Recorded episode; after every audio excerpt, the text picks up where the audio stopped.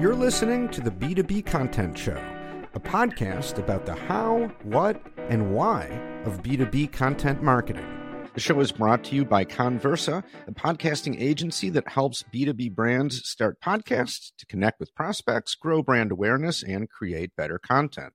I'm Jeremy Shere, and my guest today is RC Victorino, Senior Manager of Content Marketing at Density, which is a company that helps businesses understand how people use their workplaces. RC, it's great to have you on the show. Thanks for your time. Thanks for having me. I appreciate it. Say a few words about Density. What does it mean that you guys help people understand how people use their workplaces? It's a good question. So our, our technology essentially answers the question, where are people actually spending their time when they come to the office, which is a poignant mm. question right now as as our relationship with workplaces is changing, right? So it's no longer Monday through Friday, nine to five sort of instance. So people are trying to understand how best to invest and to optimize this major line item in their budget, right? Their their physical spaces and how to make sure that they're not trying to mandate and force people back into their workplaces, but they're creating experiences that that make people want to come.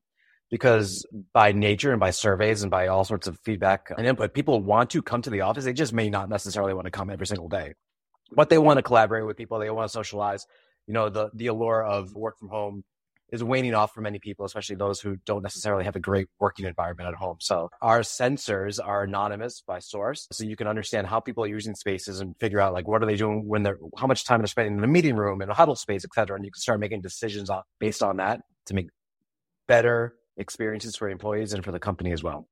Okay. Wow, that's cool. That's a very much of the moment. I think it is like for say. sure. Yeah, yeah, sure.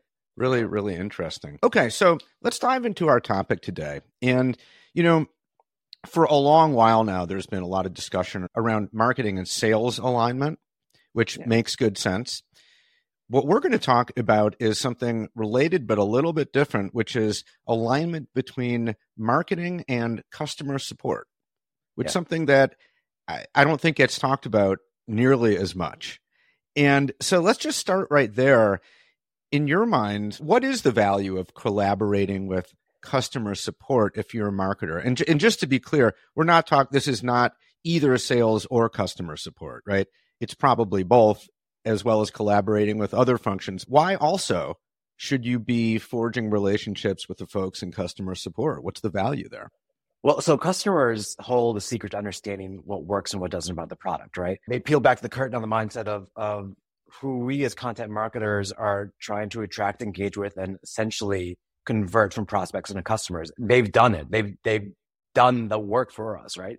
So we need to reverse engineer and figure out like how'd they get to there, because our job is to then make that be explicitly available to other people as well. So no one has a better understanding of or connection with your customer than I would imagine your CS team, which is why I think it's so valuable to really partner up with them. Mm-hmm. Okay, so so what what can that look like? What does it look like to partner with the customer support? So there's here at Density, there's a couple different ways that I do this. So in an ideal world, you are having you're actually getting to go on customer conversations with CS teams. And why that's an ideal world is because we all as human beings, uh, it's it's a game of like uh, we all as human beings kind of filter and alter our word choice and paraphrase things. So someone from the CS team might be talking about something that the customer said, but they might be changing some of the language. And I, as a con- they don't realize that I, as a content marketer, that language, that literally exact verbiage, is really important for me. Not just from like potentially a search traffic sort of element, where you know if you think something, you usually probably search it like that, but also in a subatomic sort of like when I'm reading something and I see something on paper that matches this internal dialogue in my head, I think to myself, well, they get me. I understand this. Like, I, I'm with you here. So I need that exact verbiage, right? So the ideal scenario is that I am on calls with customers whenever possible, because then I can also ask some questions to the customers as well that the CS team might not. But that's not scalable, and nor is that necessarily the most ideal. You know, customers have a CS team and customers have a very good relationship, and you don't want to violate that. With marketers tend to have a cer- certain sort of vibe with customers. Perhaps they like want to back away from the marketers, right? And so, like, I mm-hmm. respect that. So there's other ways to do that with with tooling. We use Catalyst here at Density, which is where the customer the CS team kind of like documents their conversations. So we use that, but then again, that's a filter where some things might be paraphrased and we might lose some of the some natural conversations and cadences. So the other thing that I would say is is listen to recorded calls often. We use Gong and Gong is a fantastic tool because you can search through things as well. I would say that in addition to podcasts, of course, Gong should be a regular audio treat for content marketers 100%, whether it be with sales and customers or CS and customers for sure. The amount of information that I gather from Gong recordings is is invaluable for sure. Mm. And then lastly, just honestly, like it's really important to have a rapport with the CS team. So like it's great that I can do all this stuff like async and a scalable nature, but like these are human beings on the other end. So it's really important. Like we use Donut here. I don't know if you know know what Donut is via Slack, where like it just randomly pairs you up with other people across the organization and you can just spend 25, 30 minutes chit chatting about work if you want. That's a huge tool for us. I've met a lot of my CS team and gotten to know them better. But certainly just like, you know, commenting on on when they post something on Slack and just saying like, you know, that's great thing. Can I follow up with you on that? Just making sure that like, especially if you're on a in a distributed workforce, making sure that you're having conversations with these people beyond just the ask is really important because then they're more willing to and to think about you in these instances mm, and more willing yeah. to like trust you to then be invited to this very sacred relationship, right? yeah. really sacred. Yeah. So, okay. So, real quick, you mentioned Donut. I have not heard of that before. Just real quick for listeners who might be like, "Wait, what is that? What is Donut?" Just to say, so it's like words. a it's like a Slack bot machine. Essentially, you can install that into Slack, and it will pair you up randomly each week, or however you can set it up, whatever parameters you want to. But let's just say it's like, let's say once a week, you're randomly paired up with someone else across the organization, and it just says like, "Hey, here's some times that it'll look at your Google Calendar, for example. Like, here's some times we have free together. Like, how about you schedule time together and you just chit chat? And then it just yeah. becomes an event on your calendar. And then like there's no pressure. Like it's called donut because in theory, like you you can like expense a donut or a coffee and you, like you're having having a coffee with someone, but mm-hmm. you know, remotely. So yeah, just a moment to just kind of sit back and relax and really get to know, especially as teams scale and grow, it, it's it becomes really harder. Like I've been on this team for a couple years now, and it's certainly like significantly larger now than it was two years ago. So now it's no longer realistic for me to know every single human being and interact with them on a regular basis. So Donut, like it's it's mind boggling that I'm still paired with people on Donut that I'm like, wow, I've never really actually spoken with this person before. Mm. Yet, okay. as a content marketer, again, then as being like this is an audience of content marketers, like in reality, part of our job is internal journalist, right? Like we are looking yeah. for subject matter experts across the organization. Even the more the more we can discover that SME that like we never even thought of before, the better our content is. And so these donuts are really so if you don't have a donut at your organization, be the be the one, the evangelist who actually brings it in because it would actually help you do your job even better. Wow. Okay, that's cool. I like how you put that, an internal journalist. I think that's yeah. exactly right. That makes that makes a lot of sense. Sounds like a cool tool. Okay. Yeah. And anyway, so I want to sort of play devil's advocate for a second. And so some people might think, well, look, it we understand why you need to collaborate with sales, right? Because you're both focused on the prospect and converting the prospect into the customer, right? But a customer, once they're in, you know, customer support, they're handling that. Why is that? Would how how is that just as valuable as just focusing all your time on the prospects, right? The customer's already in. You already got them. So you know, why does it make sense to like what are what are you learning from these conversations with customers that's useful to you or that you're not already getting from prospects? And again, I'm playing devil's advocate just to just to kind of push it a little bit. I think it if I were to use an analogy and and, and my soccer loving self will be sad that I'm using the American football version of it, but I'll use an American football analogy instead. The customer that's converted and is actually actively using your product is like the end zone, right?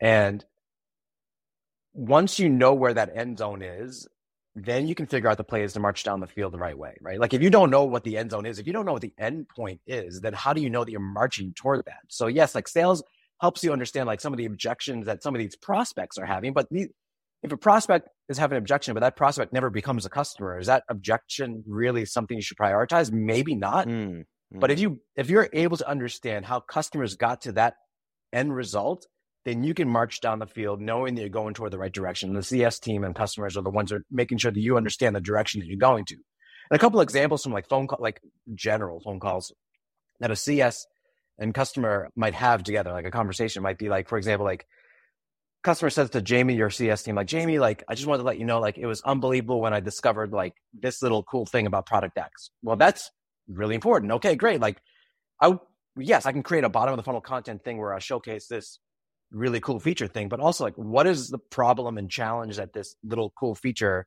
overcomes?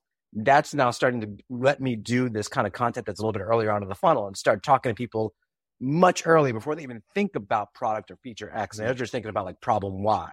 Another example, for example, is like, you know, Alex, I have to be honest with you. Like, I just really can't understand like how or why I'd use this feature Y. Fantastic. Like we've invested a lot into this feature and like it's not going anywhere. So we got to figure out like how to educate people better and so that they become better customers as well because we want them to be able to be power users eventually, right? So all all this information is giving us the the ability to be a much better service to both prospects and then to also customers. Because part of it, as a content marketer, at least here, at Density, but I imagine a lot of B2Bs as well, it's not just acquisition of new customers, it's also expanding and retaining your mm, customers. Mm, yeah, of course. So, so you got to play that part of that role as well, right? So the customers, are, of course, are a beautiful resource to make sure that you're keeping them happy and also ensuring that like you're figuring out what else do they need to get more of the product or extend or whatever it may be that it is for your particular business case. Okay. That's a really good answer. Yeah, I think you thoroughly answered that question. so, so, so, well, let's talk about content then. And I think you already started talking about this a little bit in what you were just saying. But you know, how does uh, how does learning from customer support help you and your team create better content? Yeah, I'll, I'll I'll give you two specific examples of recent examples that we've had that that can indicate how how other teams might use that. So I, I mentioned this I think a, a, little bit before, but basically like if you can create content that aligns with someone's internal dialogue, not only does that help with with search ranking eventually, perhaps maybe not now, but maybe in a year from now or whatever it may be. But also like, you know, in the scrolls on LinkedIn, as they're scrolling through search results, they see a word or phrase that matches what they've been thinking. They're like, aha, let me, let me, let me click in on that, right? So during the conversation with my CS team had with multiple customers, and this is key here, multiple, not just one, but multiple customers, a phrase kept on kind of sticking out to me that I was not familiar with. And it was a phrase that they dropped called me and we spaces. And a few of them, like I, would say it was like three or four different customers who don't really necessarily know each other, use this term me and we spaces. They use it very casually as if it was just like a thing for them. This was brand new information to me and I think a few other people. And for laymen from the industry, me and we spaces is essentially like we spaces would be meeting rooms and conference rooms and things like that where you're getting together with other people. And so that's a specific intent and there's a specific way to measure success of that. There's a specific like occupancy expectation you might have for that, etc. Whereas me spaces are like workstations or phone booths and other things like that. And so they're using this term and like we, we've used like collaborative spaces. We've used meeting spaces. We've used things like that, right? Or heads down spaces as well. We've used, but that idea of me versus we or me and we spaces and figuring out the right balance that was what they were trying to figure out. What is the right balance of me and we spaces in my in my workplace? So we created content on that. So we literally dedicated a piece of article on that called creating the right mix of me versus we spaces. Mm. And from that, we've been able to repurpose that into a bunch of different types of assets as well and make that be part of our content in general. Another example is that like I think it's important for us to realize that like the more that we can turn our readers into heroes, the more effective we are as content marketers, right? So during another conversation that one of my customers has had was with a CS team. They just kind of dropped a comment about like how they were testing a new sort of experience out. Basically, it was like they were creating a conference room experience without the room, and this was really timely at the time, which is about like a year and a half ago or so, because as I mentioned earlier, people want to come back to the office to collaborate and socialize, but certainly again right now, but a year and a half ago, they were still very uncomfortable being in closed spaces, right? Like if you remember the term bubble, like people were very uncomfortable inviting other people outside of their bubble, their pandemic bubble. So this particular workplace leader like figured out a way to create like this conference room experience with a table, but put it in a much more public setting. So it wasn't an enclosed space. I thought that was just genius. And so I heard that during a gong call. I'm like, well, this is fantastic. So I got permission for, from the CS team to reach out to this particular customer and we created content with him as the hero, essentially, not only did he obviously share this piece of content because we we showcased how brilliant he was, and it was a, it was very timely sort of solution for a problem that they were all facing in the industry. but people like this was a piece of this was like basically proprietary content that we could produce for people. Like it wasn't something you found on Google. Mm. Like this is the solution for a pandemic issue, whatever maybe. This is a brand new thing that all of our readers would want to know about, and whether or not they implement it, who knows? But at least they get inspired by it. And again, like this piece of content, not only was it just a dedicated article, but it became part of a larger asset piece about how to rethink your collaborative or we spaces and so that became a centerpiece of that as well, in addition to other things from customers as well. So ton of stuff you can get if you just want to listen. Mm-hmm. Wow, those are some really interesting examples. And I think it underscores the value of kind of thinking like a journalist, like you were saying before. And maybe we can expand it a bit. You're not just an internal journalist, like you, there are different beats. One might be internally your own subject matter experts, another is customers right? Yeah. Another is prospect sales, right? But clearly, listening in on these calls alerted you to types of language, phrases, ideas that chances are otherwise you, you might never have come across or not in the same way. And, and that, that, those kind of things kind of sound like marketing gold. I mean, the kind yeah. of thing that would be pretty hard on your own internally in a team just to kind of come up with. And instead, you're hearing directly from the very people who are who chose to work with your company and this is how they think and this is the language they use like what could be better than that exactly right i think the biggest challenge is finding the time for this and i think one of the best mm. ways to do this is to like start small and like try to find early early little wins like so even if if a takeaway is just a quote card on linkedin that you share or mm-hmm. something like that, or or a stat or whatever it may be, versus like a big long form piece of content or whatever. Like the more you start small, I think from these little wins. So you, let's say you take like a half an hour once or twice a week and just listen to conversations and like pull something out quickly. I think just like from a from an internal standpoint, like that'll make you feel good that you're actually producing something, right? You're not just like taking up time to like to listen to stuff that may or may not come out. So, so you're having a small win, but also for whatever stakeholder might be involved that is concerned about what kind of time you're committing to this. Like you are producing something which will then maybe buy you some time to like really dig in and invest like a couple hours each week to like just absorbing this information and figuring out like understanding like some of the stuff might just not be anything yet. And you're just gonna bucket it away into like yeah. a category or a topic or whatever, then it might grow and fester into something beautiful at some point. I think is a, is a good way to do that. Yeah, for sure. Well, you already kind of answered my next question, which is going to be for marketing teams that hear this and they're like, "Yeah, this is a really good idea. We we need to start working with customer service. You know, how how should they get going?" And I I think you you made a very good suggestion there. Like, just start small. You know, yeah. small wins, and that's a great way to to get go down that path.